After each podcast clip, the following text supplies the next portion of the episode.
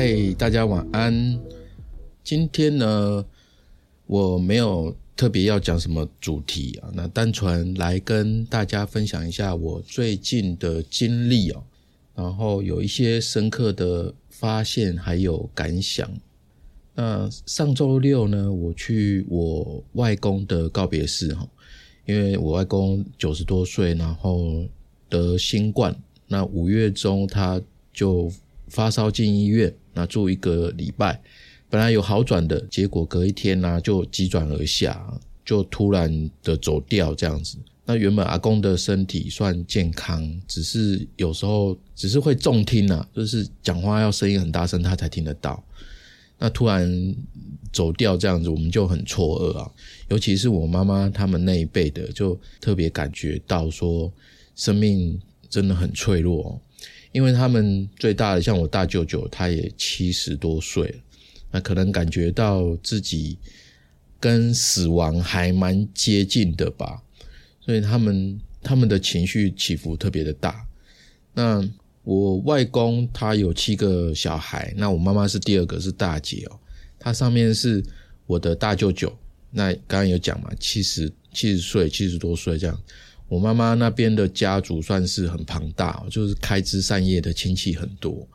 然后我外公生前他又有认兄弟，然后做人也很海派啦，加上在地方上面他经常做公益，那认识的人呢真的非常多。那因为告别式就是因为疫情嘛、哦、所以来的人有减少，可是人还是非常多，所以那天真的站得超久、哦、脚非常酸哦，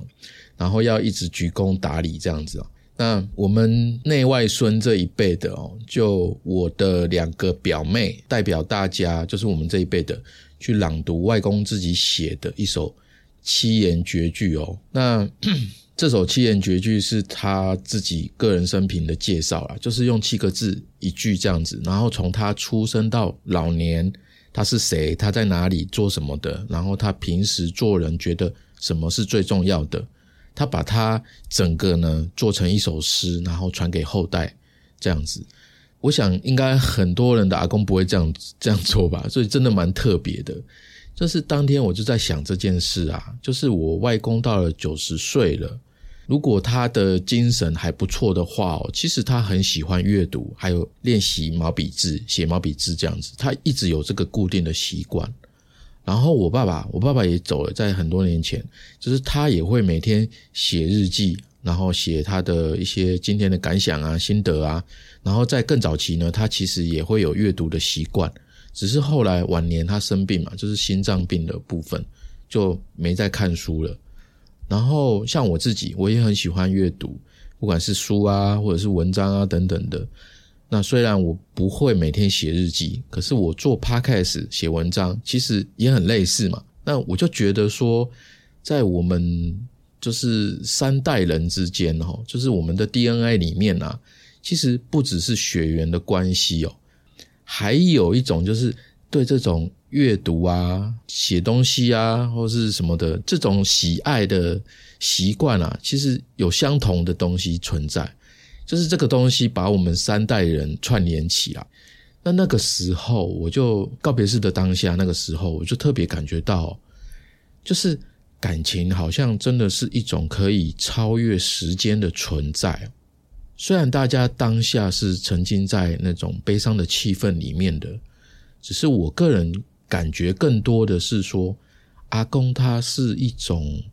他用了一种精神的形式哦，把自己留存下来的感觉哦，就好像就好像阿公的灵魂化作这个七言绝句哦，然后每一字每一句啊，都被我妹妹就念进每个人的心里面，然后融合在一起的这种感觉哦，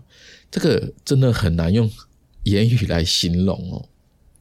好，反正就是当下是这个样子啊。那后来我们就直系的亲属嘛，然后大家就整个车队啊，就是八九台车，然后就带阿公的骨灰坛啊回老家，然后想说要做一次最后的这个巡礼这样子，然后再进主塔去暂厝。那仪式做完了，大家就在老家休息嘛。那后来我的阿姨啊舅舅他们就在聊以前的事嘛，还有我妈，那不知道讲到什么，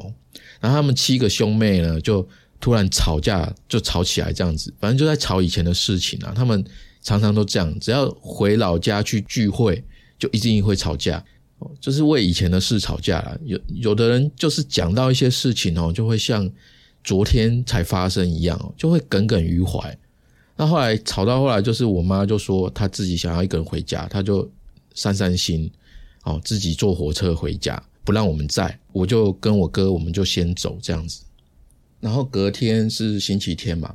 那、啊、因为我是基督徒，那星期天是安息主日，那我就去教会做礼拜，然后后面呢去上课，上灵修的课程。那我们刚好就是在讲家族家谱的主题。那基督徒其实很重视做家谱哦，像我们教会就很鼓励大家要做这个家谱，而且不是说只写谁跟谁是什么亲戚关系而已哦。这个家谱呢，还包括了家族的故事啊、个人故事啊，什么重要的事你可以记录下来，或者是有趣的事情你可以记录下来，将来你自己看、自己回忆，或者是你的小孩你给他们看，或者是你的孙子啊、后代子孙可以看，他就会比较了解说，诶，你这代人哦，你这一代这个世代到底发生了什么样的事情，然后是在什么样的时代背景下去发生的。那做这件事情呢，还有这个记录呢，它的作用呢，除了一般啊会家人跟感情更紧密啊，特别是在你意见不一样的时候、想法不一样的时候，家人之间彼此啊会更宽容、更包容一点，因为大家会更互相了解嘛。然后我把刚刚讲的这些都兜起来，就是去教会上课啊，讲家族家谱啊，那我妈他们兄弟姐妹为以前的事吵架的事情嘛，然后还有我跟我爸爸还有阿公，我们有相同的阅读还有写作的习惯爱好，那这种情感上的世代连结哦。然后再加上最近呢有一个咨询的经验哦，我们有讲到原生家庭。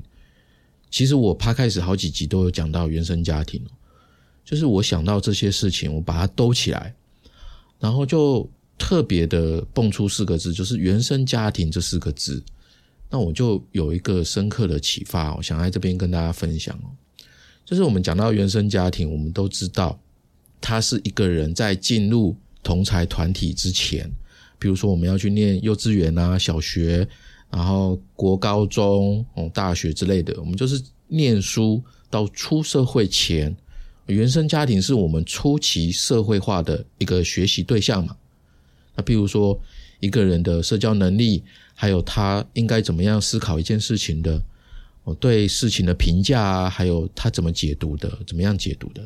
甚至我们的政治色彩等等，都几乎会先来自于我们的爸爸妈妈，我们会参考他们。当然还有其他我们同住的或者是最亲密的家人、长辈啊，他们对我们有最深的影响力。那这个呢，就是原生家庭的大概的意思啊。然后我觉得说，比起十年、二十年前，心理学在现代二零二二年了，基本上它是某种程度上面的开放了。那大家对于原生家庭呢，有一定的认识哦，认识的程度当然不一样啦，但是至少说知道什么叫做原生家庭。只是说有一个现象是这样哦，好像我们讲到原生家庭的时候，大家对它的直觉印象会联想到类似像原罪一样的存在哦，原罪一样的存在。我不知道大家一听到原生家庭会不会也是这样觉得哦，就是好像一个人内心的痛苦跟心理上的困境都是因为他，我们讲讲白一点，讲露骨一点哦，就是说一个人心里有创伤也好，或者是他就是有一些心理状况，你现在这个样子就是原生家庭造成的，是他，什么都怪他。好像社会对原生家庭的解读哦，有这样的倾向啊，不管有意或者是无意的哦，我自己觉得是这样子。那当然真正的情况是可以讨论的哦，可能别人想的不一样。那我认为会这样的原因有两个，一个是我们人性哦，心理上的过度授权，另外一个是媒体的暗示哦。这两个什么意思呢？我来解释一下。过度授权呢，就是我自己改变不了我现在的个性还有想法上面的一些缺陷，哦，这些缺陷不论是我自己认为的或者是别人认为我有的，哦，都不管。还有就是我的心理有问题或者是有创伤怎么办？这个时候呢，我们在下意识里面，我们潜意识里面就觉得诶，这个事情需要有人为他负责，哦，因为有人负责才能够缓解它给我所带来的负面感受，才能够让我们保持心理健康嘛。哦，有人负责就能够缓解，而缓解我们就能够保持心理健康。这是一个潜意识里面的，应该不是讲潜意识啊，就是因为人类本身有一个心理保护机制在嘛。因为我们对创伤所做出的回应，基本上都是一种求生存的行为。你你这样看就对了。所以啊，我们下意识就是要有人去负责。但是那个人负责的人肯定不是我自己，因为我对这件事情是无能为力的啊，所以怎么会是我自己来负责呢？一定要找别人哦。所以那最近的人是谁？那这个人就是原生家庭哦，有人负责，那这样我心里就会好过一点，我可以忍受现在这个状况。这个就是人性的过度授权哦，我授权原生家庭来让我变成这样的。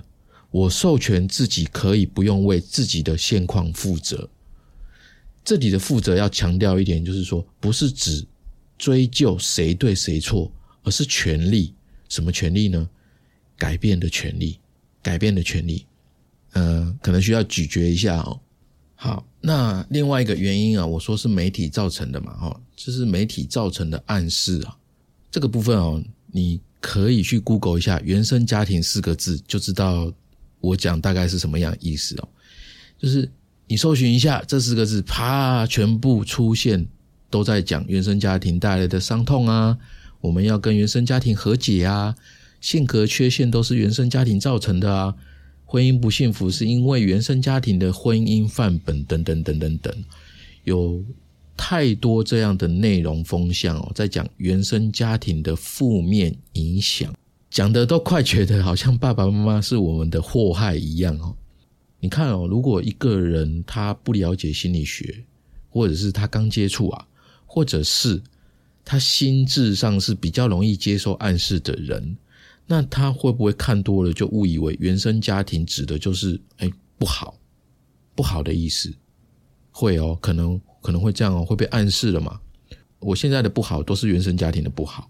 哦，好像媒体都在这样讲，专家都在这样讲，你不觉得吗？你没事的话可以 Google 看看是不是我说的那样啊。这就是我发觉到的一个现象啊。可是哦，如果你大概有在了解阿德勒心理学派的人哦，至少啦哦，如果你看过《被讨厌的勇气》好不好，哦，至少你看过这本书，你就知道说我们的过去哦，的确在某一个程度上是被原生家庭影响的，这个绝对没有错。但是我们的现在跟未来是在我们自己手上的啊，只是说你有没有意识到，其实你可以授权自己拥有更多的权利去做改变啊。如果你觉得自己被影响了，你可以自己去改变啊，这是一个。另外一个，从科学的角度来看，人的 D N A 里面本来就已经有传承跟突破的基因了，科学家有证明。那我们本身就有能力可以突破限制来比上一代更好，这个从生物学的角度来看是这个样子的。所以原生家庭明明不是只会带来限制跟创伤啊，它同样带给我们财富啊，各式各样的财富，不不一定是指钱啊，就是才能啊，像我的阅读习惯啊，看书的习惯啊，写文章的习惯，可能来自我爸爸或我外公嘛，这也算是财富。这些财富带给我们同样更多的是进步啊。而且你看哦，我们都已经这么大了，像听众你们有的是二十、三十甚至更大的四十岁，像我这样子的哦，我们早就出社会已经独立了嘛。那跟我们所在的城市还有我们的各种人际关系的社交圈哦，这些关系一定比原生家庭有更多的连结嘛，各式各样的连结，各式各样的关系。那凭什么我们就这么自然而然的觉得说原生家庭就是问题的根源的这种说法哦？那讲到问题，我觉得中英文有趣的地方就在这里哦。这里的问题，大家对原生家庭的这个想法，会是指向英文的 problems， 你用这个角度哦，它就是一个惹麻烦的东西，需要被解决的对象。那我们能不能换个角度呢？用英文的 questions 来看原生家庭，同样是中文问题啊，但是用 question 的意义就不一样啦、啊。它不用你解决啊，因为它变成了一个可以讨论的对象，我们可以去探讨各种答案的一个对象。你从这个角度，其实很多事情就开始不一样了、哦。大家可以想象一下这两个的差别哦，就是 problems 跟 questions 这两种的差别，其实在各种事情上面都适用哦。哦，举个例子好了，就像一个学生叫 Tony 的，哦，上课老是举手问问题，可是呢，这刚好不是老师喜欢的，所以就认定这个叫 Tony 的学生是一个问题学生，一直找麻烦，哦，上课一直打断老师，所以老师就警告他，你再问，你就给我出去罚站。这个就是 problem 的角度看事情。同样是问题，好，我们换一个角度， Tony 同学，诶，你很有上进心耶，可是啊，我们上课，哦，时间都有限，课程都有进度啊，大家的学习程度都不一样，所以你的问题等一下下课你来找我啊，老师来特别跟你讲一下哦。那这个就是 question 的角度。你看啊，哦，problem 跟 question 中文同样都是问题啊，但是因为我们的思维角度不一样，而有不同的意义跟事情发展走向。其实这个就是在讲爱因斯坦说的，用制造问题的脑筋去解决问题是行不通的，问题本身的界定要比解决方法还要重要。白话来讲啊，就是说问题之所以为问题，正是因为我们叫它问题。在第一季的二十七集，哦，就是讲回避型依恋那一集，一开始我有说心理学专有名词，哦，是为了要理解人的行为或者他的心理状态然后被命名出来的，因为我们需要有个名字来代表他嘛，然后用它来理解说，哦，我现在是怎么样的心理状态，是这个样子的。那这个其实就是一个标签，可是我有说标签永远都是中性的，只是今天这一集我拿原生家庭这个标签来讲，哦，标签的目标一直都是用 question 的角度帮助人去对自己的内心进行探索，它是用来让你去看见自己原来有很多选择的东西，只是你之前从来没有这样想过，然后现在知道了，那你就可以为了自己想要怎么样去做决定，看是要调整呢，还是说你要保持现状，那其实都可以，因为这是你自己的选择。但是因为网络上太多讲心理现象的文章走向啊，是 problems 的写法，当人有需求的时候他就会去 Google 嘛，然后这些文章就会大量的出现在你的眼前嘛。可是现实其实也不过是假象，只是因为这个假象反复大量的出现在你眼前，让你看多了就以为是现实。如果一个人他没有分辨的能力，如果没有觉察的能力，其实就很容易不知不觉的会用这些文章来给自己贴上标签，说，哦，我就是这个样子，就是文章讲的这个样子。然后比如我们对原生家庭的认知，我不知道是不是因为从小没有家庭观念，导致我觉得自己心理很不健康，总是想要从别人身上得到关注关爱，这是一个困扰我很久的问题哦。像是你可能会产生这样子的疑问，如果我们总是用 problems 的角度去看待自己的时候，看待原生家庭，那永远都会有解决不完的 problems。 所以我会建议说，换个角度，去用 question 的角度去看同一件事情，很有可能问题就像幽灵一样消失了，直接消失。我觉得不管说原生家庭对你造成什么样的影响，每一代有每一代的历史，爸爸妈妈在成为你的爸爸妈妈之前，他们是夫妻，他们是情人，他们跟你一样被你的爷爷奶奶外公外婆照顾长大的，然后一个人在城市中奋斗，然后遇上了喜欢的人，成为男女朋友，他们过得平平淡淡，或者是轰轰烈烈，可能谈了几次恋爱，或者可能一次就中，然后结了结了婚，然后有了你哦，我不知道。那在这些曾经年轻过的生命经历啊，他们也许有过一些很深刻的伤痛啊，不管是上一代造成的还是他们自己造成的，那这些都是在他们的时代背景下所拥有的伤痕啊。然后他们有了你，自然而然的就会带有这种伤痕的经验来教导教导孩子，这个在心理学叫做代际创伤。有兴趣的自己可以去 Google 一下代际创伤。那如果你自己觉得，我的听众们，你自己觉得自己有一些心理状况，需要去审视自己的原生家庭的时候，你可以嗯，当然文那些文章你可以看一看啦、啊，没有关系。我觉得更可以的是说，你可以站在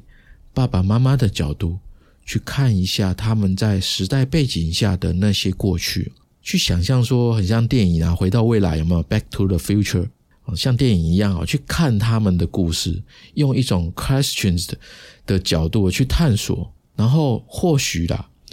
真的只是或许啦，就是这样才能够摆脱说原生家庭对你的捆绑哦，摆脱这些束缚，然后去发展你真实的自我。为什么？因为你觉得自己需要被看见，这些创伤需要被认同嘛，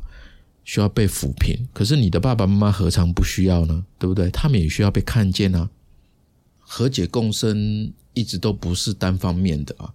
人际关系也永远都是说你需要什么，他需要什么，然后一起满足，一起找办法。所以这个刚刚所讲的可能是一个很好的方式、啊、但是它不是绝对的，没有错啊。然后我觉得还可以做的就是说，你可以去尝试写自己家族的故事、哦、现在很多年轻人讲不出自己家族的历史、哦、其实这是很可惜的，所以尽可能的从你知道的开始去写、哦、你自己啊，你兄弟姐妹啊，爸爸妈妈啊，爷爷奶奶，外公外婆，甚至写着写着啊，可以在网上写几代，你可以把自己当成考古学家啊，历史学家啊。如果你觉得这样的身份太严肃了，那没关系，你也可以当个八卦记者也可以、哦、去亲自问问长辈们他们的故事，去挖掘你们家族过去的一些秘辛、哦、这样应该会比较有趣一点、哦、那写着写着你可能会发现哦，这些点点滴滴啊，都是成为你的一个养分哦。他们是真的在你的 D N A 里面、哦、在你的血液里面留存的，然后最后流向你的心里。现在的我啊，我特别愿意去听老人家讲过去的事情哦。他们讲的时候当然是回忆杀嘛，就是眼前会浮现过往的 情, 情景嘛，那种景象啊。但我觉得我听的时候啊，是在拉近自己跟那个年代的距离哦。时间是不能疗伤的，然后记忆会冲淡，没有错、啊、但是情绪跟感受啊，你还是会像当年的那个时候哦。就像我阿姨跟舅舅他们想到当初的事又在吵架那个样子哦，那个情绪感受会又回来这样子。所以你想要用时间来忘记哦，基本上是不可能的，因为只有你可以为自己疗伤，只有当你愿意说主动去拉近这个距离，我觉得多少会开始理解一些以前不能理解的部分啊，可能会对一些事情、哦、会比较释怀一点。那我很相信说这个理解跟释怀的感觉啊，你一出来的时候，就是你自己感觉的那个当下，你就跨过了那个最困难的门槛，那这个时候你就比前一秒的你是更好的自己了。好的，那这是今天的这一集啊。但我我今天其实嗯，呼吸道其实不太好，所以我讲的会稍微喘一点齁。那今天纯粹讲一些个人的感想啦、啊。如果你喜欢，那听完请记得帮我留五颗星，还有文字评价，也欢迎你赞助我五十块一杯下午茶。你的任何一种支持都是我持续创作的动力。如果你的工作职涯或者人生彷徨需要解惑，需要倾听，可以跟我预约。如果你需要找合格专业人又 nice 的心理师，我也可以帮忙介绍，因为一般人通常没有心理咨询的经验嘛，不知道怎么找，那我来当一个桥梁，你可能会放心比较多。所以在好好听你说的官网右下角有一个聊天功能，随时都可以找到我。那我们今天就到这边，下周三晚上七点，小伙伴们不要错过咯，拜拜，再见。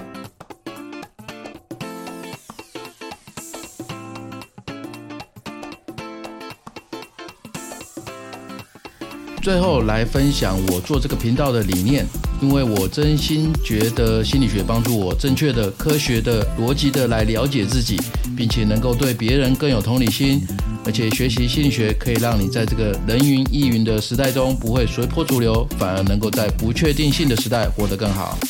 心理学涉及很多个人内心、生活及工作上的层面，它涵盖很广，也很专业，一般人不容易入门，所以我化输入为输出，用声音当作学习笔记的概念，创办了好好听你说。欢迎你加入我们的学习行列，希望小伙伴们透过每一集的主题，跟我一起走进心理学的世界，成为更好的自己。如果我能做到，我相信正在听的你一定也能做到，因为你就是你自己的主宰。如果你有什么问题，欢迎私讯我。如果你认同我的理念，我需要你留下你真实的评价，你的支持是我做节目的动力，好吗？同时我也想跟你说，你可以把很有感觉的一集分享给你最在意的人，你的小小举动就有机会让你周遭的人变得更好。你现在收听的是好好听你说，我们下周三晚上七点再见。